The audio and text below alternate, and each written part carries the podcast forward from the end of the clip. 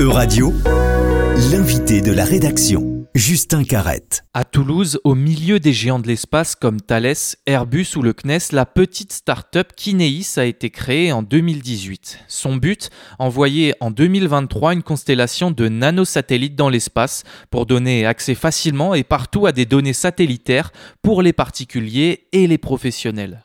Alexandre Tisserand est président de cette jeune pousse du spatial.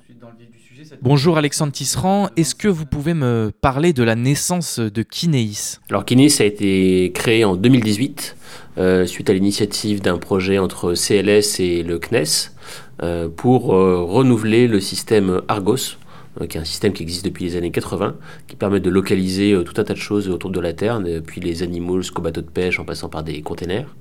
Et c'est un système qui fonctionnait beaucoup de manière euh, institutionnelle, c'est-à-dire qui était euh, vraiment fourni par euh, les agences spatiales de plusieurs pays. Et on est passé dans une autre dimension, dans un autre mode, pour révolutionner ce système-là et avoir de meilleures performances, pour pouvoir avoir aussi de nouveaux marchés accessibles.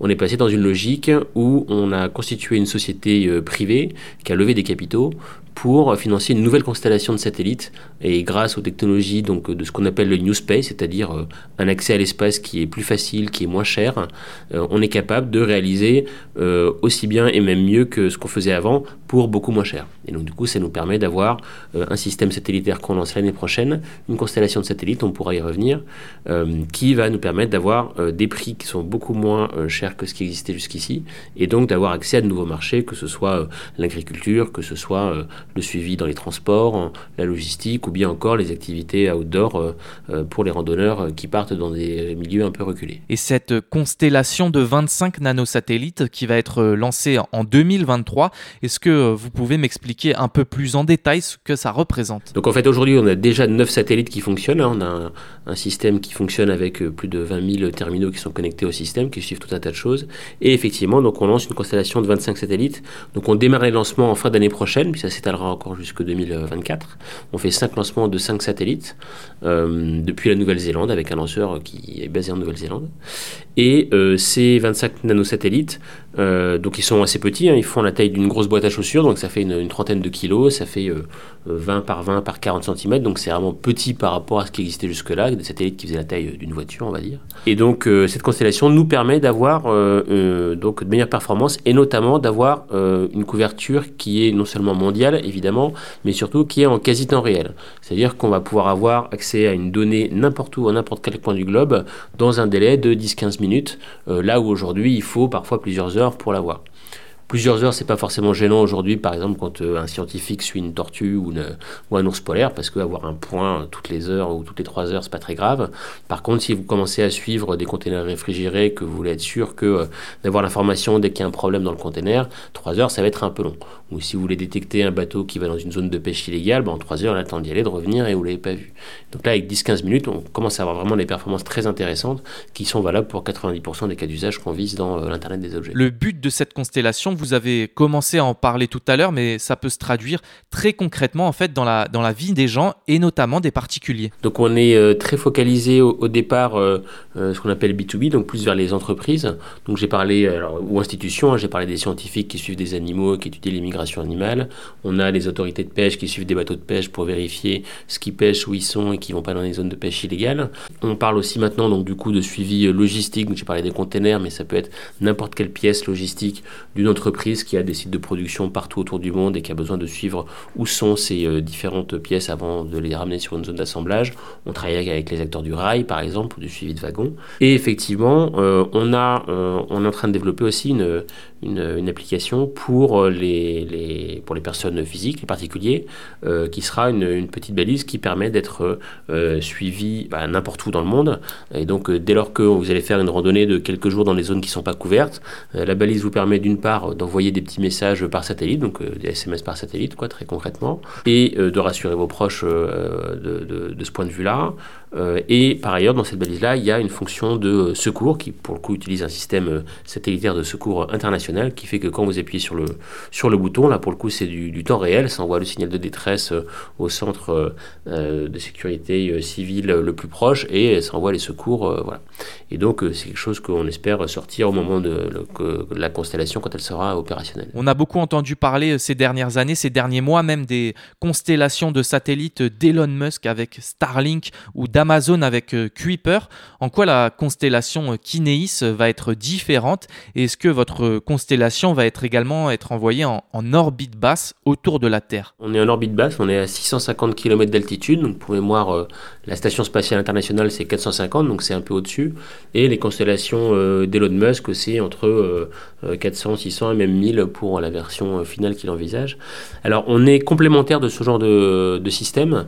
Ce que fait Elon Musk, c'est si vous voulez de la 4G ou, en termes de débit par, par satellite. Donc ce qu'on appelle du broadband, donc c'est du haut débit euh, qui va nécessiter euh, du côté de l'utilisateur un terminal, donc un téléphone euh, dans le meilleur des cas, mais sinon aujourd'hui c'est une petite antenne et, qui est un petit boîtier qui consomme beaucoup d'énergie mais qui permet de transmettre beaucoup de données. Nous ce qu'on fait c'est un système qui permet de transmettre peu de données, c'est ce qu'on appelle l'internet des objets, donc c'est des objets qui en transmettent très peu de données, c'est quelques messages par jour, mais qui du coup consomment très très peu d'énergie. C'est des protocoles très particuliers qui sont donc pas les mêmes que pour faire du haut débit, mais le gros avantage de ça c'est que votre objet derrière, il est très autonome en énergie, ce qui nous permet de suivre pour les scientifiques des animaux pendant des dizaines d'années sans avoir besoin de recharger euh, euh, la, balise. Euh, là où, évidemment, avec votre smartphone ou avec un système comme celui de Starlink, vous êtes obligé d'avoir un accès à une prise de courant en permanence pour que ça fonctionne. Et donc c'est vraiment des cas d'usage qui sont différents et complémentaires. Donc bas débit, basse consommation d'énergie versus haut débit, haute consommation d'énergie et euh, prix plus élevé par ailleurs. C'est également une constellation européenne. Est-ce que vous pouvez parler de cette euh, coopération justement? Il y a deux dimensions. Euh, il y a d'une part d'un point de vue du, financement, donc il est aujourd'hui essentiellement français, mais on a aussi un financement de la, de la BEI, donc la Banque européenne d'investissement qui est dans le dans le, capital. Euh, et d'autre part, on a euh, dans le satellite des composants qui viennent de fournisseurs euh, européens, typiquement la propulsion, par exemple, qui est dans le satellite, c'est une propulsion électrique qui vient d'un fournisseur autrichien.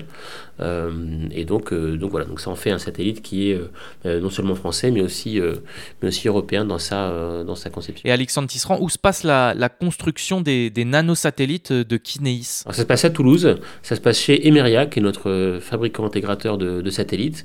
et donc il y a quelques acteurs principaux. Il y a Emeria qui fait euh, le satellite et qui, intègre le tout.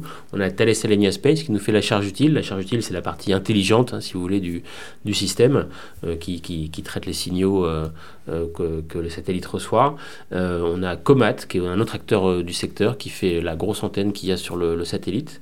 Euh, donc c'est les acteurs principaux sur le, sur le satellite. Alexandre Tisserand, vous êtes euh, président de Kinéis, l'entreprise qui va envoyer une constellation de 25 nanosatellites en 2023. Vous avez choisi des, des lanceurs américains justement euh, pour envoyer ces nanosatellites pourquoi pas des, lanceurs européens tout simplement? Oui, c'est une bonne question. Et donc, on a choisi le, lanceur qui s'appelle Rocket Lab, enfin, c'est la, fusée Electron. Rocket Lab qui a été fondé en Nouvelle-Zélande, et donc les pas de tir se trouvent là-bas, et qui maintenant a aussi une grosse antenne aux États-Unis, ils sont même fait côté au Nasdaq aux États-Unis. Et donc pourquoi euh, Rocket Lab? Euh, Parce qu'en fait, on est trop petit. C'est-à-dire qu'on lance, euh, nous on a besoin de faire 5 lancements de 5 satellites. Euh, un satellite c'est 30 kg comme je le disais tout à l'heure. 5 fois 30 kg ça fait 150 kg. Donc on a 150 kg à lancer en orbite basse.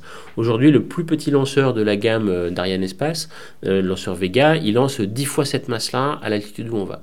Donc nous on ne peut pas acheter décemment un lanceur complet alors qu'on va occuper que 10% de la capacité. Donc ça veut dire qu'il faut qu'on parte en passager d'un plus gros et il faut du coup que le plus gros il aille sur la bonne orbite où on va. Et comme on a 5 orbites, il aurait fallu qu'on trouve euh, chez euh, Ariane Espace 5 tirs de euh, plus gros satellites sur nos bonnes orbites dans le bon délai qui est le nôtre.